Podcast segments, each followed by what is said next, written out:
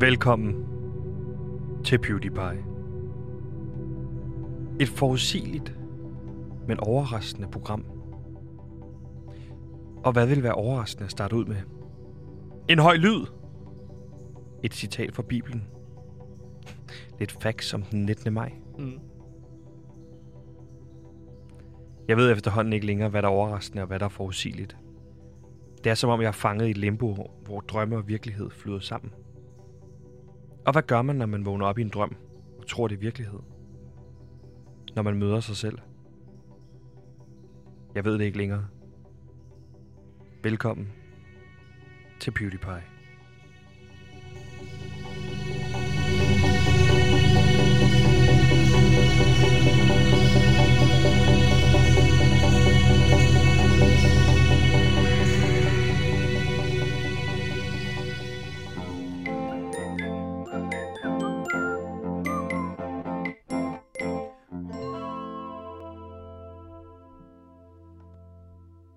Og med de ord vil jeg sige velkommen til PewDiePie. Er det virkelighed? Er det drøm? Er det hele bare fantasi? Mm. Jeg ved det ikke. Men en ting, jeg ved, det er, at jeg ikke står her alene. For med mig ude i regien har vi selvfølgelig vores øh, loyale og altid, stort set altid tilstedeværende producer Simon, som har taget en god ven, altså øh, god ven af familien med, øh, tidligere fodboldspiller Pascal Simpson, som er med på en lille lytter i forhold til, hvordan man producerer sådan en form for podcast. Han står selv med en podcast-idé, som øh, Gansim vil fortælle om lige om lidt. Men inden vi kommer så langt, så vil jeg selvfølgelig præsentere dig min researcher og indholdsansvarlige personlighed. En øh, persona non grata efterhånden herude på Radio Loud. Velkommen til, mm-hmm. Mhm. Gansimir Erdogaskov. Jeg har lidt research, jeg har lidt indhold, jeg er researcher. Mit navn er Gantimir, og jeg er researcher. Hello my research, hello my indhold, hello researching. Det er jo Gantimir, der er her. Gantimir, han er her. Hallo, Gantimir her. Jeg er, som I lige hørte det i sangen, som jeg sang her, der er jeg researcher, men jeg er så sus med også indholdansvarlig. Så det er mig, der sørger for, at der er indhold til 54 minutter. Jeg også kigger alt efter i sømne, og så sørger jeg for, at I får de 54 nyheder, som I skal have i det her program på 54 minutter. Det er vores mål, det er jeres oversigt over nyhederne. Det er dit nyhedsoverblik. Yes. Er du Lytter. færdig? Godt. Fordi jeg kan mm. se, Mhm. jeg kan se, at programmet er spækket til med nyheder, og jeg kan se, at vi skal kigge på en døgnrapport, vi skal snakke om Gantemir, de nye tv-serie øh, Strisser på Anholdt, vi skal snakke om noget, der hedder Mysteriet i Vejle, det glæder jeg mig til at finde ud af, hvad er. og så har Mathias Tafai fået en ny tv-idé, som involverer de danske statsborgere i de kur- kurdiske flygtningelejre. Gantemir, vi har et spækket program, vi skal nå 54 nyheder på 54 minutter. Lad os se at komme i gang. Ja, Glæd dig til en ny podcast med selveste Lucas Graham i podcasten Det Perfekte Liv, hvor han går igennem, hvor fantastisk det er at vokse op på Christiania, og hvordan der i hvert fald ikke er nogen problemer med det overhovedet. Det går bare helt gnidningsfrit. Hør Det Perfekte Liv eksklusivt på Radio Loud. Og ganske mere inden vi kommer for øh, godt i gang, kan man sige, med programmet, så er det jo ikke nogen hemmelighed. Jeg sagde det jo i starten, at øh, Pascal Simpson, den tidligere fodboldspiller for blandt andet FC København, svenske fodboldspiller, er med os ude i regien i dag som praktikant. som praktikant øh, og ven af familien, øh, Simon, producer Simons familie. Gantemir, men grunden til, at han er der, er jo fordi, du har udviklet på en podcast-idé sammen med Pascal Simpson. Hvad er det for en podcast-idé, I har fået jer sammen? Jamen, vi skal kigge lidt på øh, glassens historie. Og hvad er det, som glas kan? Altså, det blev jo... Altså, vi, man fandt jo ud men af, lige- at er glas... det, hvor er det, så, Hva? er det har ikke noget med fodbold at gøre. Det er jo Pascal Simpson, der sidder ude og vinker til ham. Han er jo tidligere fodboldspiller, blandt andet for øh, FC København og Ja, legendarisk fodboldspiller. fantastisk historie. Le, altså, legende. Men nej, det er jo ikke det, vi skal snakke om, fordi han vil gerne lave radio. Okay. Og der tænkte jeg, at vi skal altså starte øh, med at lave noget, som han ikke er vant til at, at fortælle om. Er Og det så- sådan, man starter? Jamen, det er jo sådan, man, man skal ud af sin comfort zone. Det er sådan, man lærer bedst. Det er Okay. okay. ligesom, når man prøver helt nye kræfter af. Så jeg, er jo- jeg er jo så vært på programmet, og så er han researcher. Det giver mening. Det er ligesom os, der aldrig nogensinde har lavet noget radio før, der så bliver sat ind i det her studie, ikke? Ja, og så skal vi bare finde ud af, hvad det er for et radioprogram løbende. Ja. Men der tænkte jeg, at det er nok mest tryg for sådan en ny, øh, øh, en, et nyt hoved, som øh, den kære Simpson, at, øh, Ja, At- Simpsons. Pascal Simpsons. at vi prøver at snakke lidt om glas. Hvad er det, glas kan? Ja. Hvad er det for en historie? Du kan bruge glas, som i, at du kan hælde vand op i det. Du kan se igennem glas. Der er jo panserglas er noget helt andet end bare almindelig glas. Hvad er det for noget? Det skal vi grave ned i. Finde ud af, hvad, hvad, hvad, kan, hvad kan panserglas, som almindelig glas ikke Og, kan? og det er en podcast, jeg Loud kommer til at udsende. Mm. Hen over 18 afsnit, podcast-afsnit på sådan en halvanden time hver. Så det skal sendes på morgenfladen. Så du kommer til at høre mig og Pascal Simpson, som lige, Simpsons, som ligesom øh, øh, researcher en masse omkring glas, og så fortæller vi det til jer hver morgen øh, i feedet. Yes, I en men halvanden ganske, vi, time. vi er jo også et uh, program, som lover 54 nyheder på 54 minutter. en nyhed. minutter. Det er, ja, det ved jeg ikke, om man kan Det er en kende nyhed, nyhed. på lavts flade. Vi bliver nødt til at tælle alt, Sebastian. Godt. Ellers, vi skal jo sige en nyhed i minuttet. Men... Men du sagde, du havde en skarp nyhed med, lige øh, fået ind ad døren. Hvad er det, du har? Jamen, jeg er rasende, Sebastian. Okay. Og det er fordi, at øhm, Ekstrabladet har fået en ny ansvarshavende chefredaktør. Ja, det er rigtigt. Henrik Fortrup er blevet ny øh, ansvarshavende chef. Henrik Kvartrup har stukket Berlinske familien i ryggen. Han var før ude på BT. Ja. Han er nu røget hen som ansvarshavende chefredaktør på Ekstrabladet. Christoffer Eriksen, der var den... Øh, der var ansvarshavende chefredaktør før Henrik Kvartrup. Han har fået en kniv i ryggen så hårdt, at han simpelthen er blevet Efter degraderet. han jo har stukket en kniv i ryggen på Bromagen, ikke? Poul Madsen. det, jamen, det er jo klassisk ekstrablad ting, at man stikker hinanden i ryggen. Ja. Og det er godt, at de ikke er en del af berlinske familien. Jeg er rasende, Sebastian. Og det er jeg, fordi at jeg egentlig havde søgt stilling som ansvarshavende, ansvarshavende chefredaktør på Ekstrabladet. Jeg vidste simpelthen ikke, at det var en, øh, en stilling, der var åben. Men det, det, har, den, det har den været jo. Altså, jeg har søgt stillingen, Henrik Kvotorup har fået stillingen. De, altså, de har ansat den skingrende psykopat og forbryder Henrik Kvotorup som chefredaktør. Mm. Og så ansvarshavende chefredaktør. Jeg er ikke helt sikker, hvad det betyder, fordi jeg tænker da, en chefredaktør, han har da ansvar. Men det er åbenbart... Øh, Men hvad har du skrevet i den ansøgning? Hvad er det, du har fremhævet, som du vil gøre for Ekstrabladet? Hvad er det for en retning, du vil skubbe Ekstrabladet i, siden de, de skulle ansætte dig? jamen, jeg havde planlagt en helt ny retning for øh, Ekstrabladet. Ja. Og det var, at vi skulle tilbage til print. De er jo st- Ekstrabladet, der er jo stadig på print, men, men lige nu har gigantisk succes, både på podcast, øh, deres øh, hjemmeside, deres video, øh, kører jo Print smurt. bliver det nye vinyl.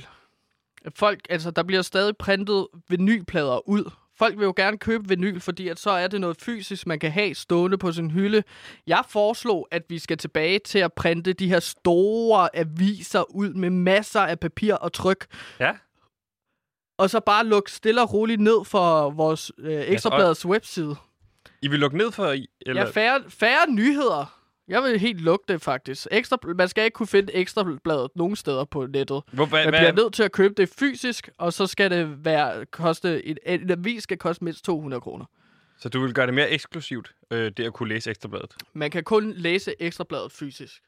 Og det var så min ham, øh, så billion dollar idea, Men- Men... som øh, jeg prøvede at sælge til ekstrabladet. Ja, det er jo en million dollar idea, hvis du sælger hvor mange eksemplarer. Det er jo mange eksemplarer viser, du skal sælge, før det bliver en rigtig god idé, ikke? Efter min hovedregning 2.000 aviser, Det kan plus minus. Det skal jo heller ikke være et matematikprogram, det her. 200 gange 2.000, det er... Mm, Det- to Det millioner. er 200.000 kroner, ikke? Så er du stadig langt fra en million dollar idea. Men det er ikke et matematikprogram, det her Gantimir. Det er for Nej. nørder. Der kan du høre Gameboys bagefter. Mm. Det, som det handler om, det her Gantimir, det er jo, det er jo nødvendigvis ikke nogen dårlig idé, du har. Men lige nu har Ekstrabladet bare stor succes med også for eksempel podcasten Bandeland. Ja, men så vil vi Du jo... ved en masse om podcast. Du vil gå direkte ind og lukke alt, hvad der hedder podcaster online. Jamen, jeg vil jo transkribere Bandeland, for eksempel. Ekstrabladets podcast Så så man man kan- bandekriminalitet. så man kan læse Lyd det på kun? avisen. Ja. Så vil jeg sætte dem ind i et studie. Så vil jeg lade dem optage lyden, og så vil jeg få, altså med lydeffekter, og det hele er produceret. Det lyder godt. Og så vil jeg få en til at transkribere. Og så smider vi podcasten ud. Og det, der vil jeg hyre en transkribent. Hvad med alt det her underlægningsmusik, du har brugt lang tid på at få produceret og få lagt under og sådan noget? Jamen, det skal selvfølgelig skrives ind i avisen, hvornår der kommer underlæg musik på, så man kan komme i stemningen. Hvis hvordan, der er hvordan uhyggelig- transkriberer du øh, øh, underlægningsmusik? Altså, hvis der er uhyggelig stemningsmusik, så Ja. ja. er farven rød på teksten i avisen. Så man skal også have sådan nogle farvekoder, man sidder med ved siden af. Ja, det står i starten selvfølgelig. af Okay, avisen. så det er ikke nogen, man skal købe separat. Så, så vil du for eksempel få en øh, altså sådan chefredaktør-artikel, hvor jeg præsenterer læseren for Ekstrabladets nye di- retning. Du er lederen, du snakker om. Ja. Altså den, du Ja, ja, ja. ja. indleder øh, visen med dagens avis. Så det i virkeligheden skulle man læse lederen for at forstå alle koderne i den efterfølgende. Vil, det også, vil- altså, vil alle artikler blive skrevet normalt, eller vil det også være skrevet sådan i kodesprog, hvor man skulle, skulle sidde med en, en, en Du sideløb? vil, få, du vil også kunne købe en lille kodebog ved siden af, For at kunne læse, hvilke så man slags ikke artikler. behøver at så man ikke behøver at have, så man hele tiden har den ved hånden, så man ikke hele tiden skal slå frem til forsiden.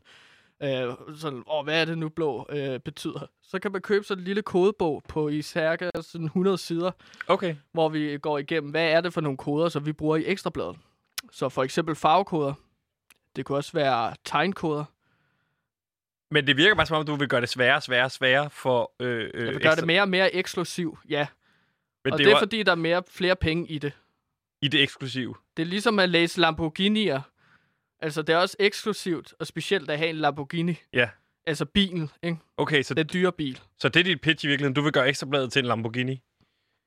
Vi skal Men væk fra det Lamborghini der... er jo ikke interesseret i, at der er særlig mange, der har dem. Det er jo derfor, at Lamborghini de er jo heller ikke nogen, der reklamerer på tv og sådan noget. Fordi de er, det, det, det Præcis. er pøblen, der ser tv. Ja. Mm. Så du vil, du, vil, du vil sørge for, at det kun er en lille eksklusiv skare af mennesker, ja, der kan Altså- læse ekstrabladet. altså nu har Ekstrabladet jo fjernet Nationen, som ja. Ja. virkelig var kendt som pøbel. Mm. øh, altså, pøbel kommentarspor, ikke? Jo. Nu tænker jeg da bare, at vi tager skridtet videre. Okay? De skal ikke købe ekstrabladet, hvis de ikke gider at lege lidt med sproget og de her koder, som jeg planter i avisen. De skal ikke bare kunne læse gratis artikler på nettet. Fuck pøblen! Lad os gøre ekstrabladet til noget helt specielt. Men det er jo så... Øh, det vil de ikke have på ekstrabladet, så nu har de fået Henrik Kvotrup, den skingrende psykopat. Sådan er det jo. Og stakkels Christoffer Eriksen, han er jo så blevet greda- degraderet eller gået. Jeg ved ikke, hvad han vil. Nej. Det kan være, at vi skal have ham over på Loud. Så kan han blive tredje mand i PewDiePie. Så kan vi stå med Christoffer Eriksen og 4 54 nyheder af på 54 minutter. Ja. Men det er jo sådan, det er tumler Jeg lidt tror, med lige jeg nu. tror som tidligere 24-7-mand, tror jeg ikke, han er så interesseret i at komme ind på Loud. Altså, du ved. Hvis man bare pitcher det ordentligt, ikke? så tror jeg godt. Men Vi skal bare lade som om, at vi er altså Radio 4. Vi skal lade som om, vi er Radio 4. Ganske mere. Jeg vil sige Ja. ja. mange ting om dit pitch her med Ekstrabladet. Jeg vil sige, først og fremmest, det er visionært. Det er visionært. Jo, tak min ven. Men hvordan har du det? Det betyder ikke, det er godt, ganske mere. Det er idiotisk, men det er visionært. Men det er jo også sådan, øh, genier er, ikke? De er visionære. Måske ikke nødvendigvis kloge. Nej, shit. No. Ganske mere, stop. Du stop. Altså, jeg er faktisk begyndt at blive ret glad for det program, der hedder PewDiePie, hvilket også er et dejligt selvironisk navn på lautet, som jeg hører en gang imellem på mine hundelufteture.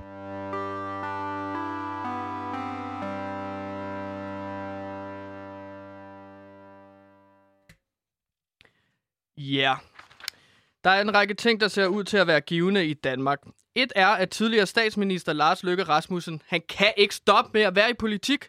Nej. Derudover elsker Danmark reality-tv og true crime. Check. Men hvad der også er givet, er, at vores land hader asylansøgere. Yes. Men ifølge DR Nyheder, så vil den danske regering faktisk alligevel hjemtage de tre møder, der er danske statsborgere og deres tilsammen 14 syriske børn. Og det er på trods af, at Socialdemokratiet gentagende gange har afvist at evakuere de tre møder. 14 børn på tre kvinder. Øh, men den socialdemokratiske udenrigsminister Jeppe Kofod, han kunne jo i går... Af... Fanden med mange. Jeg ved ikke, hvordan børneopfordelingen er. Nej, der. ja. men der er lige meget hvad, at der er Jeg tre tror også, kvinder, det er der har haft fortroligt. rigtig meget sex. Slut. Så snakker vi ikke mere om det. Og Det er jo danske statsborgere. Undskyld, jeg hørte ikke efter. Jeg kom til at tænke på det med al den sex. Hvad er det for noget? Der er nogen, nogen der har Det er en statsborgerskab. vigtig nyhed, Sebastian. Ja, ja, det men er jeg en hører vigtig nyhed. efter. Jeg zonede bare lige ud. Den socialdemokratiske øh, s- udenrigsminister Jeppe Kofod, han kunne så i går aftes afsløre, at regeringen har ændret mening på et pressemøde. Om hvad? Omkring, at de vil øh, hjemtage de, de tre danske statsborgere, de møderne og deres børn, der øh, lige nu er i flygtningelejre. Modtaget. Ja. Øh, offentligt så skyldes den socialdemokratiske øh, kofodvending, kovending, ikke?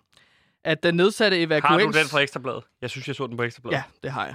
Så skal du altså lige huske at Apropos. kreditere, når du tager fremragende ordspil fra Ekstrabladet. Det var et ordspil fra Ekstrabladet. Kofodvending. Check. Øhm, og øh, den, den kovending har man ligesom lavet, fordi man har vurderet, at børnene i flygtningelejre udviser at symptomer på angst og underernæring. De har det ikke godt i flygtningelejre. Nej. Og samtidig så har politiets efterretningstjeneste PET også vurderet, at børnene udgør en større sikkerhedsmæssig trussel mod Danmark, hvis de bliver fanget i lejrene. Ah, hvis de bliver en del af islamisk stat og sådan noget. Ja, og, Det er og også noget kan, kan rende rundt og lave ballade dernede, ikke? Og indtil nu, så har man jo lavet sådan en, hvor man lukker øjnene, og så tager fingrene i ørerne, Ja. og så bare lader som om, jamen lad os lade være med at tage dem med hjem. Det gider vi ikke. Men der Det er også gider blevet vi ikke. talt så meget om dem, at nu er de jo nødt til at tage stilling til det. Ikke? Altså, der er blevet talt rigtig meget om dem i medierne. DF er jo rasende over, at vi har skiftet holdning.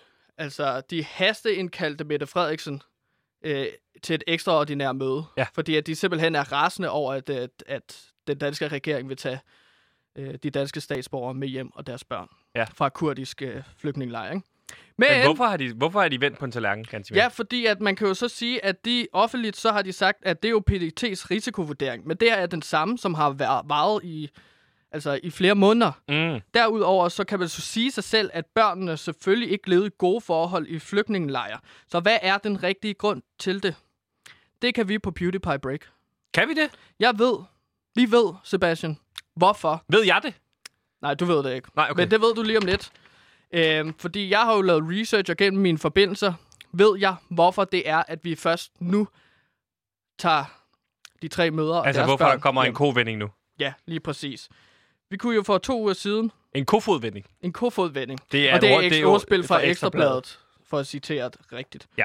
Vi kunne jo for cirka to uger siden, Sebastian afslører, at øh, det socialdemokratiske integrationsminister, Mathias Tesfaye. Uh, hans uh, tv-idé. Ja, lige præcis. Det kan jeg lige kort pitche. Det er den tv-idé, Mathias Tesfaye havde i, i første omgang, inden man snakker om det her med at sende øh, øh, asylansøgere til Rwanda, øh, mm. for ikke at se- have noget med dem at gøre. Og hvis de så ikke lykkes med at få statsborgerskab, så er det så øh, Rwandas øh, problem herfra.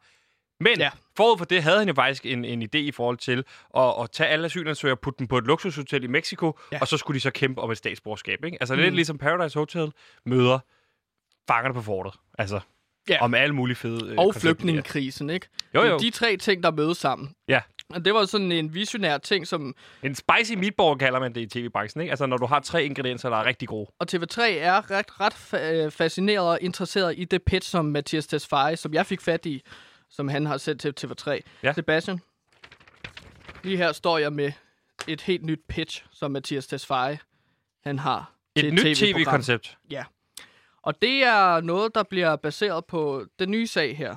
Og det er grund til, hvorfor at øh, den danske regering tager de tre kvinder og deres børn hjem nu. Så du siger simpelthen, at Mathias Tesfaye har fået en glimrende øh, tv-idé, som gør, at de her øh, Børn. kvinder og børn skal hjem. Ja, lige præcis. Jeg står med et pitch her, og hans nye idé, Mathias Tesfaye, når det kommer til de børn her, der kommer hjem til Danmark nu. Ja. Det bliver solgt, hans nye tv-projekt, som en øh, flygtningekrisen møder årgang 0. Flygtningekrisen møder årgang 0. Okay, så vi skal følge de her øh, familier, ligesom vi følger familierne i årgang 0, øh, i deres opvækst i Danmark, eller Ja, med opvækst og hvor godt de integrerer sig. Man ser dem på deres optur, man ser det på, den, på deres nedtur. Ja. Program mest nedtur, okay. hvad? Okay. har Mathias Tesfaye skrevet her Ja. i pitchen. Det Men noget, det er, jo han også, regner med. altså, det er jo også det, man skal huske med tv. TV, det er drama. Altså, det er øh, de store følelser, ikke? Og hvis der er noget, der er dramatisk, så er det jo at hive folk hjem. Og så se dem have, lidt, have det lidt skidt. Okay. Okay. Nej, men prøv at høre her. Programmet, Hvordan har du fået fat i Sebastian. det her pitch, egentlig? jamen jeg har mine forbindelser ude til Christiansborg og Metronom. Okay, så det er øh, og produktionsselskabet TV, Metronom. TV-produktionsselskabet, som skal producere den her tv. Det er Metronom, der skal Det- producere det. Ja, og det skal sælges til TV3 igen, Okay. øh, har Mathias Tesfaye skrevet i pitchet her. Programmet, Sebastian, det kommer til at hedde Årgang 0 Chancer.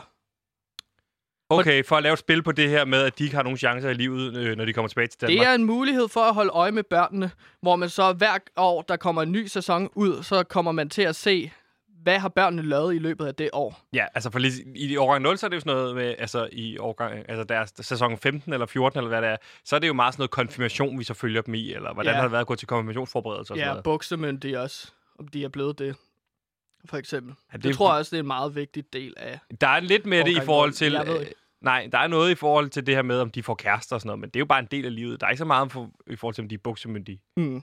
Altså, men i årgang 0, så kommer et flygtningbarn, ifølge Mathias Tesfaye, til at, det er sådan, jeg forstår det, til at repræsentere en hel demografi. Okay, Fordi at titlen refererer ligesom til årgang 0 chancer. Den refererer til, at hvis børnene træder forkert bare én gang, så er det fordi, at de er nogle dumme indvandrere, der ikke kan tilpasse sig den danske kultur. Og det er altså børn. men det er, Ja. ikke, det er jo vel ikke sådan, at der er konsekvenser. Det er ikke sådan en gameshow. Det er ikke sådan noget med... Øh, Der kommer også til at være et gameshow-element her. Hvis Okay. jeg lige kan se. det. Mod slutningen af hver sæson, så kommer de ind, og så finder de ud af, om det bliver smidt ud af landet eller ej. Så det er ikke sikkert, at børnene kan blive i Danmark Nej, for okay. evigt. Så der er jo gameshow-relaterede øh, ting, hvor Mathias Tesfaye, han er stor fan af programmet Wipeout. Siger du til mig, at, at, at det her det er også årgang 0, øh, der møder Wipeout? Altså, at de... Møder flygtningekrisen. Okay, så man følger dem hen over året. Hvordan har det været? Og så, øh, så kommer der sådan en stor... Dokumentarisk, Ja, ja. ja. Og så hvor kommer der man sådan... ser dem gå i til eksamen og ligesom skal passe skole, og så tager vi den store sæsonfinale ifølge Mathias Desfaye, hvor børnene skal løbe en øh, udfordringsbane fyldt med fælder. Så der, så der kommer sådan et stort, hvad kan man sige, form for øh, nytårsprogram. Altså, hvor man ligesom ser hele dokumentaren op til, hvordan har det været. Øh, og i løbet af det her år er det gået dem rigtig dårligt, fordi det er hårdt at være flygtning i Danmark. Og så, øh, er- er- det, hvordan Ja, det er ja, gået i løbet af ja, året, har det ja. så indvirkning på, øh, hvordan de klarer den her wipeout-bane, eller hvordan? Hvor Ja, mange udfordringer de de, skal de, de igennem? kommer til at få nogle fordele. At for eksempel, hvis de har fået gode karakterer i den skole, som de har i flygtningelejren, eller hvor fanden det er, Mathias Tesfaye vil sende dem hen, Ja. øh, så har de en fordel til det store nytårsshow. Okay. her, ikke? Øhm, så det er også sådan, at øh, der står også her, at Mathias Tesfaye planlægger, at han ligesom, sk- at, at når programmet bliver sendt på TV3, en times afsnit, at så kan man se et lille skærm i hjørnet, hvor Mathias Tesfayes ansigt kommer op, hvor han ligesom reagerer på det, der sker i afsnittet. Så, det, så hele afsnittet bliver også en form for reaction-video. Ja, præcis. Hvor Mathias Tesfaye kommer til at sådan smile, eller måske være lidt sur. Og så har han den her knap, der hedder stramningsknappen, står der her. Hvor han ligesom skruer En stramningsknap, at han, kan- altså en, en, en, en skrueknap. hvor han live st- st- strammer for øh, et, altså, øh, lovgivning øh, for øh, indvandrere. Alt efter, hvordan de går i øh, årgang 0-chancer. Ja, hvis det går lidt for godt, så strammer han lidt for lidt, f- lidt op. Så, øh, Strammer han, hvis det går godt? Ja, fordi at så gør det det sværere. for Okay, det er meningen, det skal være svært at være øh, flygtning i Danmark. Ja, men, og hvis de klar, ja, ellers så er der ikke noget drama. Og hvis de klarer sig øh, dårligt, så strammer han endnu mere, end han normalt ville gøre. Okay, så han strammer kun lige meget hvad? Ja, det er sådan, jeg ser det her. Der bliver aldrig lempet på det. Nej. Nej. Det er vigtigt, at vi er hårde, skriver Mat- Mathias Tesfaye, som du kan se her, med store ja. ja. blokbogstaver, Det fylder som han halvdelen af skriver papiret. her. Det er vigtigt, at vi ikke lemper. Ja, Det er ligesom et computerspil. Det bliver sværere og sværere og sværere. for hvert level, man kommer. Ja. Det er jo ikke sjovt at følge med i en øh, sådan reality-dokumentar, hvis det bare bliver lettere og lettere. Nej. Seerne skal jo sidde derhjemme og tænke, åh oh, nej, når de det? Men det er også en mulighed for danske seere at sidde og dømme børn med deres egne øjne. Ja. Og ligesom tage det, som de gør, og Men så det er vel få også ud en til en helt demografi. Kæmpe stor mulighed for, det er i hvert fald en stor del, kan jeg huske, da jeg har set årgang 0, og sidde og dømme forældrene, hvor man sidder og tænker, ej, det Jamen, er der, da en skriver, dårlig idé at, at, at passe på sit barn på den måde, ikke? jamen, der skriver Mathias Tesfaye så her længere nede, når det kommer til møderne. Møderne starter med at blive straffet hårdest muligt i retten, når de kommer hjem. Okay, Fordi at på den måde, så kommer asylbørnene til at være udfordret lige fra starten af. okay. Det virker ikke som om, at det her projekt har øh, hensyn til, at hvor, hvor hårdt børnene har det Nej. i starten.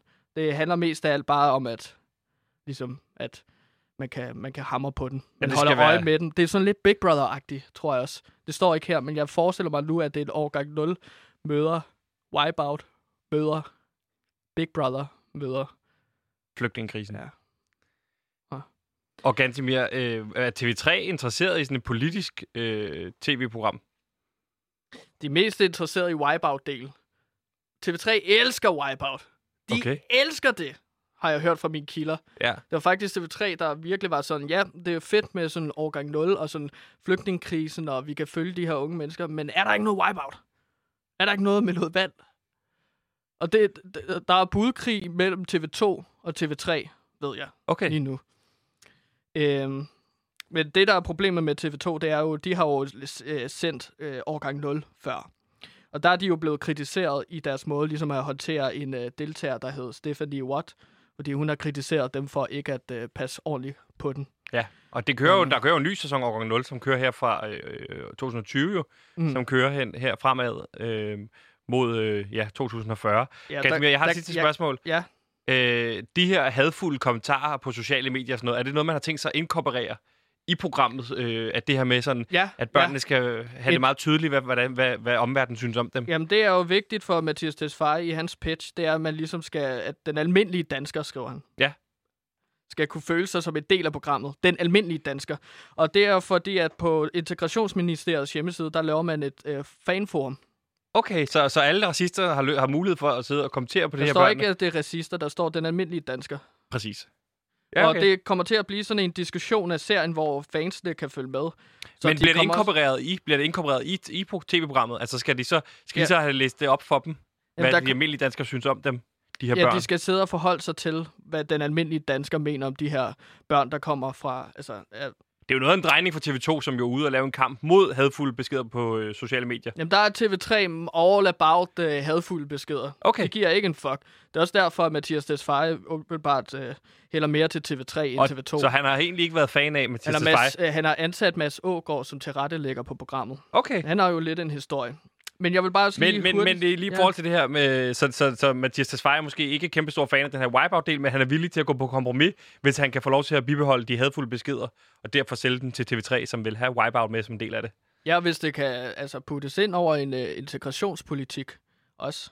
Det er jo det, det lidt lyder til for mig. Hvem med bliver Øh, det vært her på pitch. wipeout-delen? Det er jo altid spændende. Adam du, Duvo Hal i samarbejde med Uffe Holm.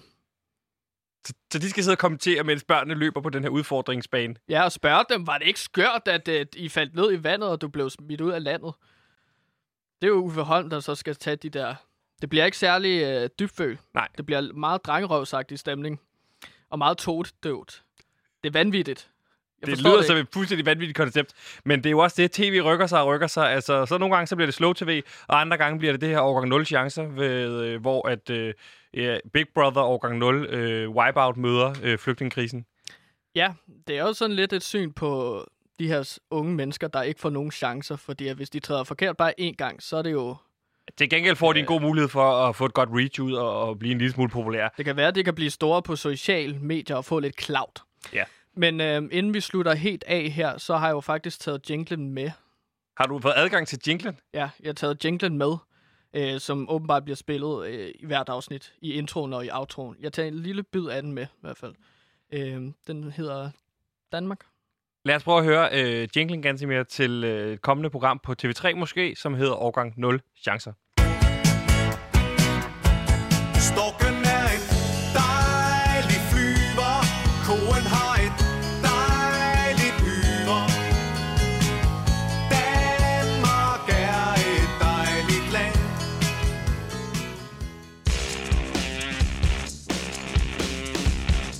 Glæder dig til Radio Louds nye podcast, som dykker ned i forliste danske forhold. BMX-kærester er podcasten, hvor to ekskærester tager en rastur på BMX for at finde ud af, hvad der egentlig gik galt. Øh, Hvorfor var det egentlig, du forlod? Øh, Pas på grenen! BMX-kærester, eksklusivt på Radio Loud.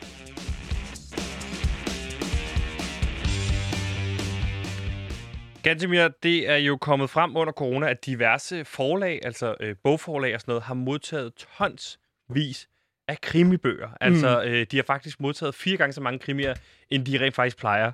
Og det taler jo direkte ned i en trend lige nu, i forhold til det her, at du jo også lige nu sidder og skriver på en krimi, kan man sige. En tv-krimi, som vi har åbnet lidt op for. Og de ja. Ja. her t- øh, forlag er jo virkelig bange for, misser vi den næste Harry Potter? Misser vi den næste afdeling Q? De skal tage imod alle herre og fru, og herre og fru Danmarks forslag til bøger. Og lige præcis det øh, har du jo set som en kæmpe chance for dig til at få din øh, krimiserie ud, øh, som du pitcher lige nu, kan jeg forstå, til TV2.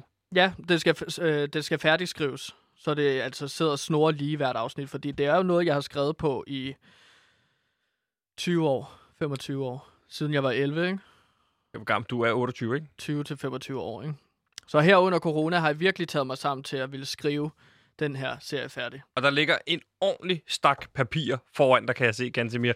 Og vil du ikke lige kort bare lige tage mig igennem elevatorpitchen? Hvad er det her for en serie, du arbejder på? Det er en serie, den hedder Strisser på Anholdt, og den foregår på den her lille ø, Anholdt. Ja. Og det ligger i Kattegat, Anholdt, hvis man ikke vidste det. Øh, og det er et sted, hvor alle kender hinanden på øen. Alle har en hemmelighed, ikke? så det er lidt mystisk. Og på Strisser på Anholdt, så følger man politimanden John, Øh, Han bor på Anhold selvfølgelig.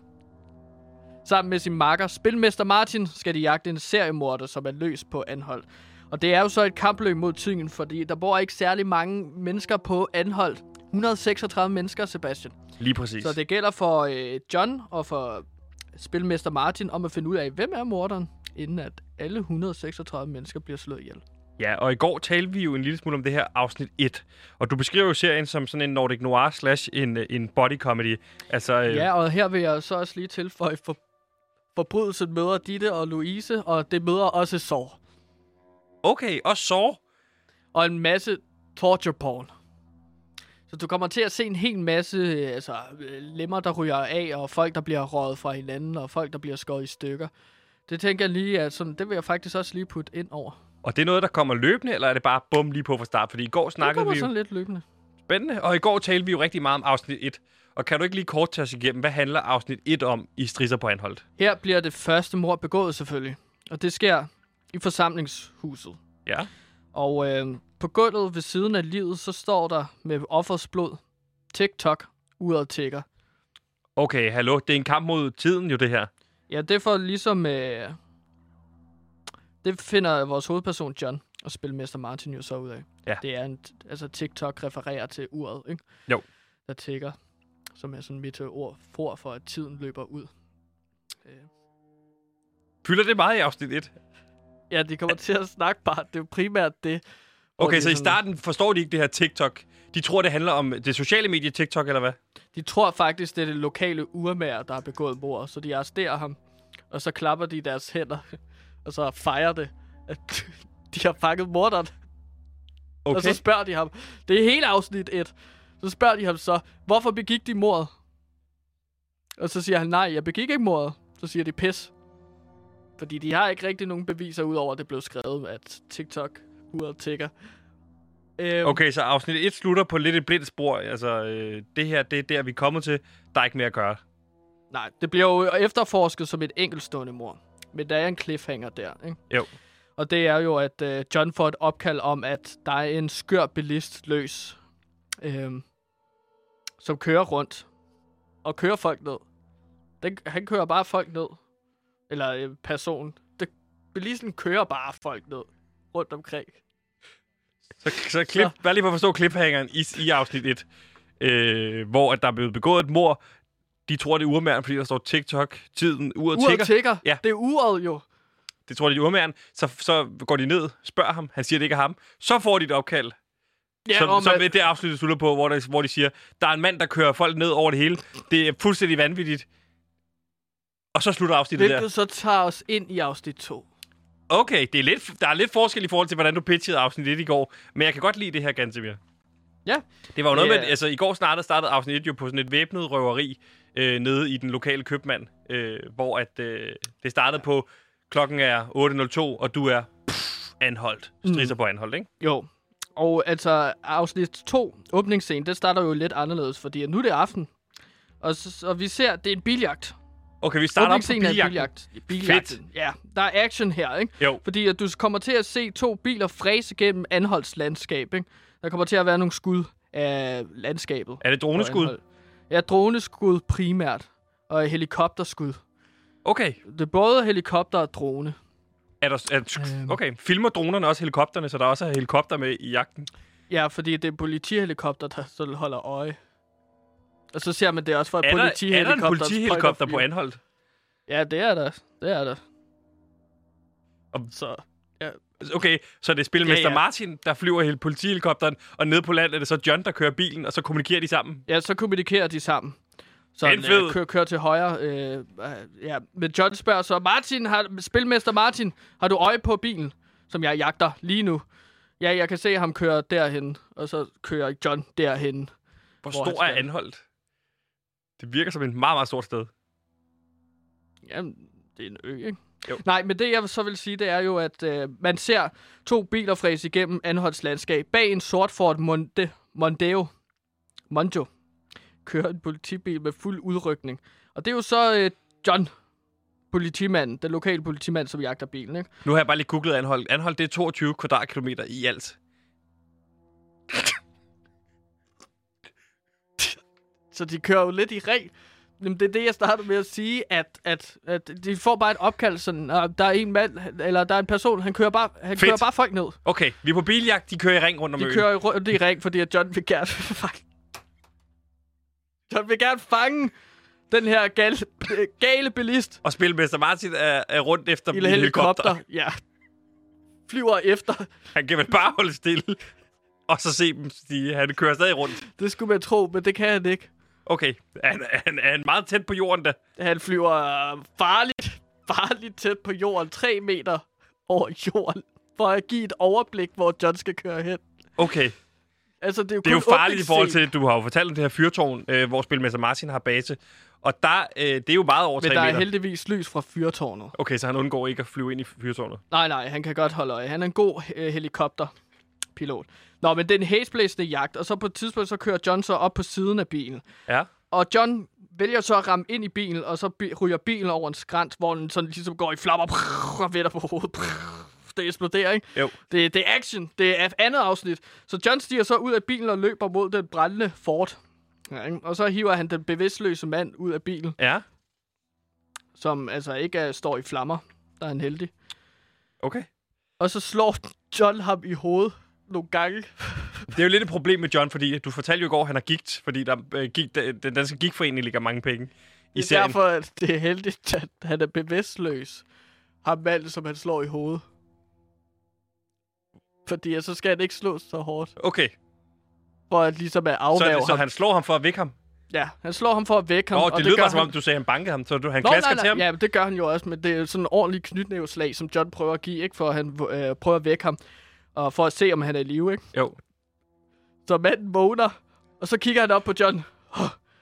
Og så ser vi John sige, klokken er 22.01, og du er anholdt. Og så kommer striser på anholdt. Var det her kun åbningsscenen i afsnit 2? Ja. Ja. Og det er action, mine damer og herrer. Altså, det er jo... Uh, jeg synes, Men selv, hvad handler det er- andet afsnit så om? Hvis det, er det så ham, der, er- ham der, der kører rundt, kører folk ned? Er han nu Nej, nej, morderen? han er bare en eller anden alkoholiker eller et eller andet. Nå, det, finder er jeg lo- ud af. det er den lokale alkoholiker. Det er den, ja, Hvem skal spille ham?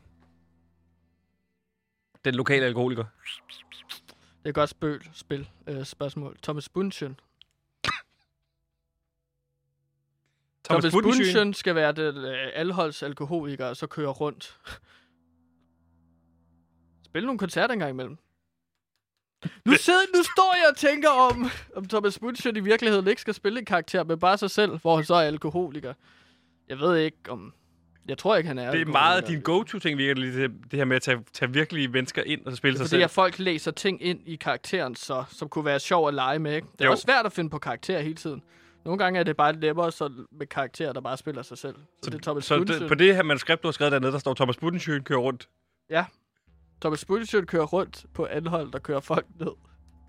Okay, fint. Thomas Budensjøen er på. Det var bare en idé, jeg fik. Er, er, okay, Nå, men altså, andet afsnit, det kommer til at handle sådan, vi er tilbage fra øh, åbningsscenen og shh, temamusikken og sådan noget, ikke? Jo. Så åbner vi på, at John, han er i gang med at sætte en efterforskningscentral op i det lokale fyrtårn.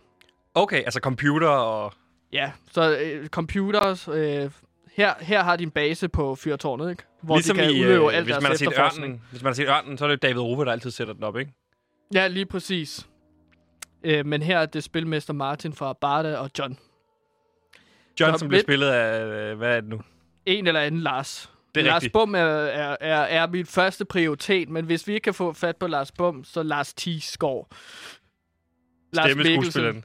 Ja. Ja. Så skulle han så lave en stemme. Hvis det er Lars Tisgaard, så kunne det være sjovt, hvis han havde den samme stemme som Pumba.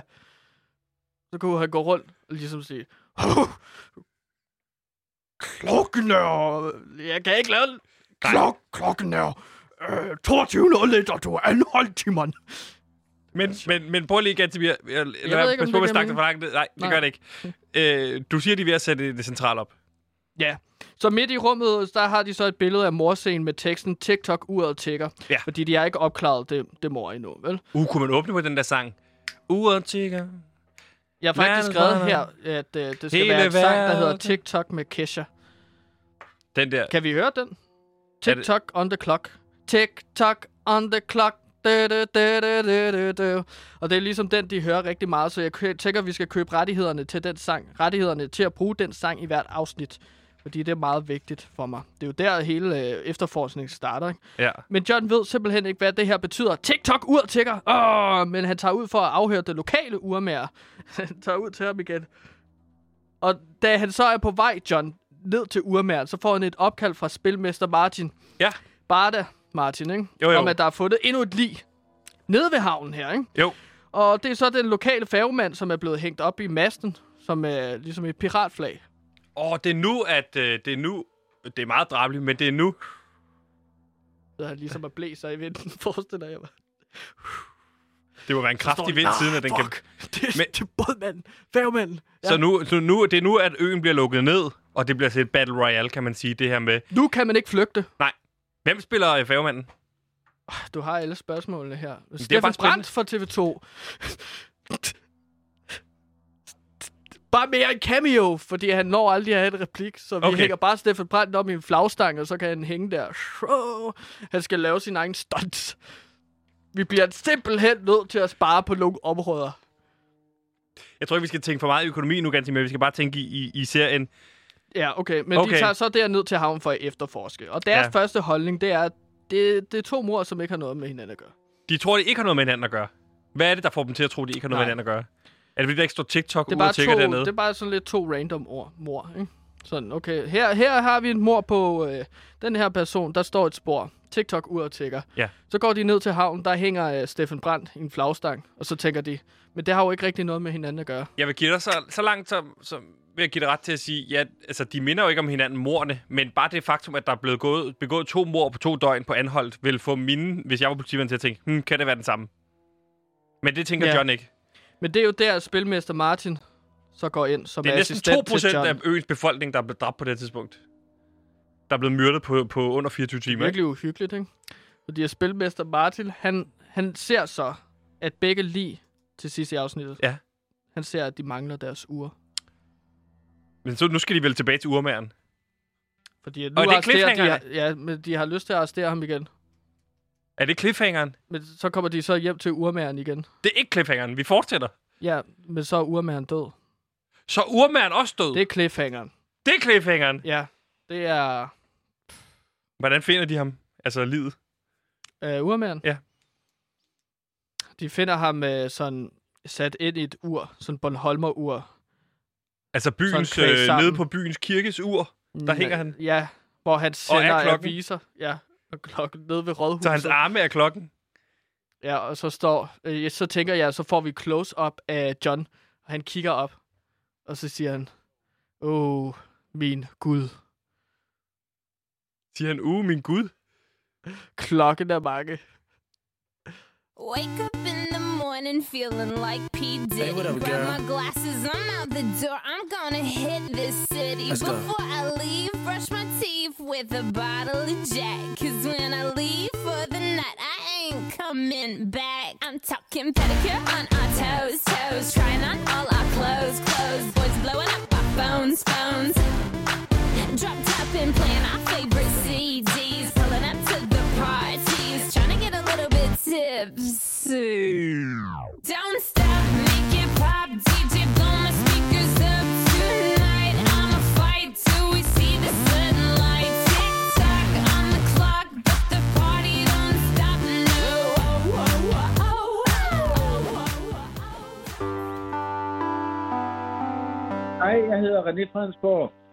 Jeg øh, stemmer på PewDiePie.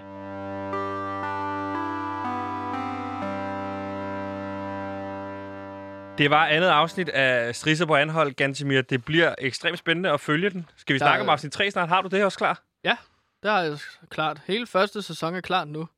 Så jeg tænker, at vi bare tager og gennemgår hele første sæson. Det er spændende. Strisser på Hvem- Må jeg lige Anholt. hurtigt et lille... Altså, det, det er jo en ret stor rolle i virkeligheden i starten, ikke? I første par afsnit, fordi man tænker, at det skal være en stor nok rolle til, at det kan være morderen, ikke? Fordi Ja. hvis det er for lille en skuespiller, så er det sjældent morderen. Hvem spiller urmageren?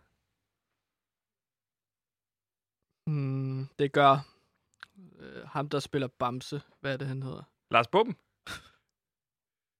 Havsbøl. Havsbøl? Havsbøl. Lars, hvad hedder han? Du skal vide det, Lars hvis du har... Havsbøl. Jamen ellers så find med Nørrebygård, kunne også være urmager. Han har sådan en urmager-look. Tænker du på ham der Søren Fagsbøl? Ja, ja, Søren Fagsbøl. Vil han- Ham, der er øh, chokoladeskildpadde, ikke? I Toms reklamer. Er det, det er Søren Faglig, du tænker på, ikke? Nå, ham skal jeg ikke have med. Men det er sjovt, hvis der er to, der har spillet øh, Bamse, der er med i den allerede i åbningen. Ja, ikke? det er det, der er sjovt, ikke?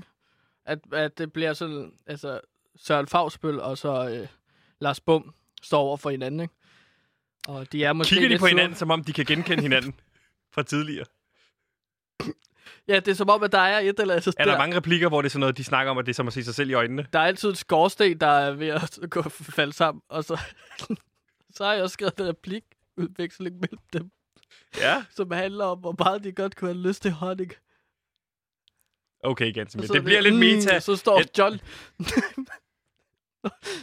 John står, når han skal ud og anholde urmageren til at starte med, åbner døren ind til urbutikken, og så siger, mm, jeg har lyst til honning. Og hvad og siger så ser han urmanden så så? urmageren stå og spise honning fra sådan en krukke. P- kommer du ikke til stor at pisse krukke. lidt på dit eget landskab, hvis det bliver sådan meget Nordic Noir? Dystert. Du siger, så skal der være torture porn med i det. Og så står der to karakterer og kigger på hinanden, som tidligere begge to har spillet Bamse. Og siger, at de rigtig godt kan lide hot, ikke? Kan du... Jeg synes, at det passer meget godt. Det, jeg Det er synes, at selvfølgelig man det her med skal body lave comedy. scenen. Man skal lave scenen. Hvis man sad som seer, seer og så ser på de her to karakterer, der begge har spillet Bamse, så vil man sidde der, og det er godt nok underligt, at det ikke bliver øh, kommenteret på. Jeg Den ved ikke, om har jeg jeg vil sikkert. synes, det er underligt, men jeg kan, jeg kan godt se noget magisk i, at man ligger der sidder derhjemme på, øh, på sofaen og vækker lillemor øh, og siger, hold da kæft, det er sgu da de begge to, der spiller Bamse. Og lige så snart scenen så går i gang, så begynder mm. de begge to at snakke med honning og en skorsten, der er væltet. Det er da meget sjovt, det kan jeg godt se det. Men du skal passe på, at du ikke pisser for meget. ud. Altså, det, jeg, jeg forstår godt, det er en body comedy, men du kommer også til, hvis, hvis der også, det bliver lidt useriøst, så, ikke? Det er jo et meget svært Det er jo en tone. dyb og alvorlig scene. Altså, der er jo ikke nogen, der griner i scenen. Er det en Han, alvorlig John, John honningsscene? er jo kommet, altså John er ko- kommet for at arrestere urmæren, og det handler jo om, at hvis de ikke får honning, så bliver de meget kede af det. De har brug for honning for at holde sig i gang. Er det en Det er jo ongoing det. ting igennem serien, eller er det bare kun i afsnittet, han Det er begynder? sådan et underliggende plot, som bliver afsløret lidt i sæson 2. At alle fra byen er helt afhængige af honning, og det er fordi, at den lokale honningemager putter crack i honningen. Så de er alle sammen lidt afhængige af honning, men det finder de først ud af i sæson 2. Gansimir, der, der, ved du hvad, det, nu begynder Ja. det faktisk at give en lille smule mening. Jeg glæder mig til at høre om afsnit Tak. 3, øh, som vi skal snakke om i morgen. Ja, i morgen, der tager jeg afsnittet med, så kan vi snakke om det der. Kan du give mig tre ord, øh, som vi kan glæde os til med afsnit 3? Ikke sige for meget, bare tease. Tre ord. Højt at flyve. Højt at flyve. Spændende. Folk har efterspurgt en fodboldpodcast på Radio Loud. Men nu kommer der en podcast om fodbold. Den hedder Fodbold. Glæd dig til podcasten. Offside, mål, straffe, indkast, mållinje, frispark. Nikolaj Wallis. Målspark, frispark, offside, frispark, tilskuer, pause, dommerkast, rødt kort, gul kort. Mbappé, Frankrig, Danmark, Ebbesat, Holland, Paninka, jubelscener. Borussia Dortmund, Borussia Mönchengladbach, Bayern München, Hoffenheim, Bayer Leverkusen, Wolfsburg, La Liga, Morten Brun, Thomas Graversen, Skallet. Gule trøjer, røde trøjer, strivet trøjer. Rampen med låget, indover, udover. Romerlys, jubelråb. Ole, ole, ole, ole. Fodbold. Hudli hud. Og vi kunne blive ved. Det bliver med Pauline Kloster som vært. Glæder dig til fodbold går i luften. Eksklusivt på Radio Loud. Fodbold! Og strisser på anholdt. Afsnit 2 blev også dagens 54. nyhed, så vi kom endelig yes. i mål med de 54 nyheder, som Ja. jeg kan tælle det. Gansimir, derfor så har vi tid til at snakke en lille smule med lytterne. Men da vi jo ikke har nogen lyttere, så er vi så heldige, at du har bygget en kunstig intelligens, som hedder Lyttertron, som 3000. kan agere øh, lytter og dermed sende øh, lytterdilemmaer ind til os, ja. Ja. som om vi har lyttere. Og Jeg Gansimir, tænder lige for ham. Sådan der, det er super, Gansimir. Ja. Yeah. Du er så god, Lyttertron 3000.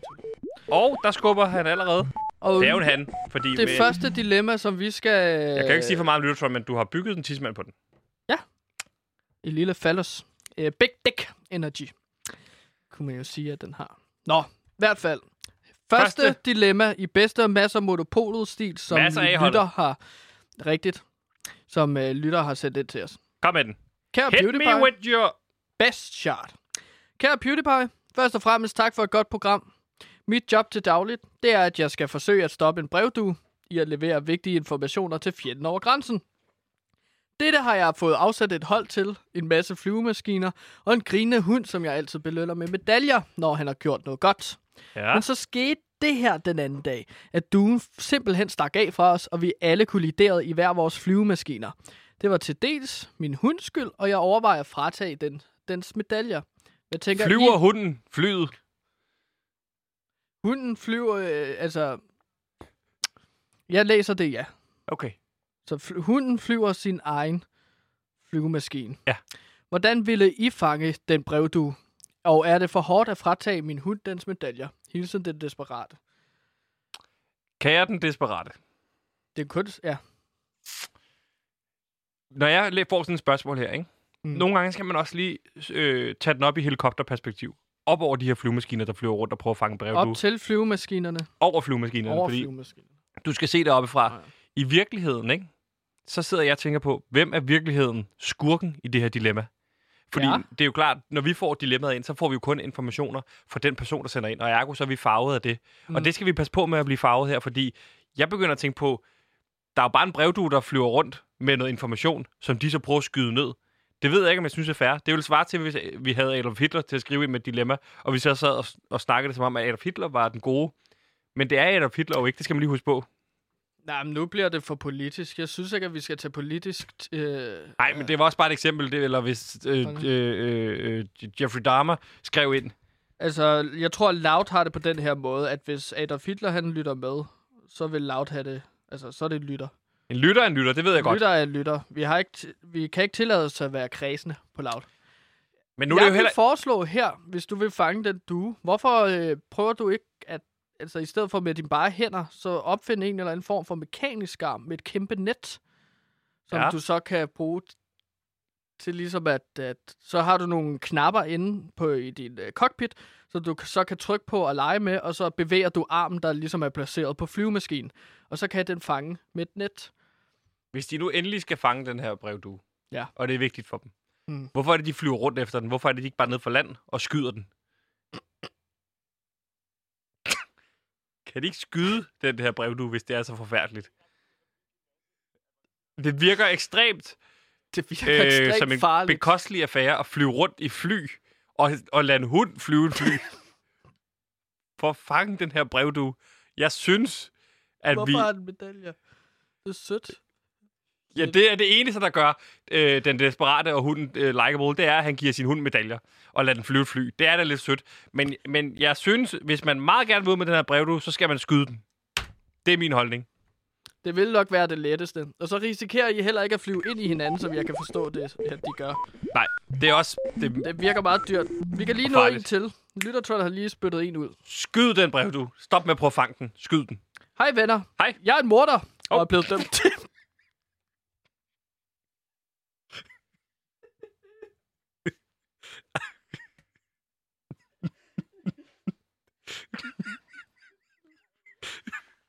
Hvad skriver lytteren ind med et dilemma? Hej, ven- Hej venner. Jeg er en morder, og er blevet dømt til døden. Der skal vi bare lige huske på det, vi snakkede om før i forhold til, hvem er Politisk skurken i det her? Okay. Jeg ved godt, i forhold til poli- vi skal ikke være politiske, men hvis det er en morder, så som udgangspunkt vil jeg ikke hjælpe. Det er en morder, Men lad der os høre spørgsmålet. er morder, der er blevet dømt til døden. Godt, lad os høre. jeg, jeg har fået muligheden for at vælge mellem tag, tre døre. Det første rum er fyldt med skudsalver. Det næste rum er fyldt med snigmorder. Og det tredje rum, det tredje rum er fyldt med løver, der ikke har fået mad i tre år. Hvilket rum er det sikreste valg? Løve. Hilsen Max. Det er sjovt, det ved jeg. Mordermaks. Det er løven, fordi det, hvis de ikke har fået mad i tre år, så er de døde. Tag det med løverne. Det var nemt. Det må være rådet her fra PewDiePie. Hvis du Max står Morter. øh, og har, har begået mord og får muligheden, så tag det rum med løver, der ikke er blevet fodret i tre år, fordi de er højst sandsynligt døde. Medmindre de har spist hinanden, og de har rationeret så fornuftigt hen over de tre år, og været i hi, at der er men en så løve langt tilbage. tænker en løve ikke. Tror jeg. Det ved jeg, tro mig. Du har lige haft en hund, der kan flyve et fly. Gantemir, Vi når ikke med i dag. Tusind tak, fordi I lyttede med. Nu er det blevet tid til øh, nyhederne. Kan I have det rigtig godt derude. Hej.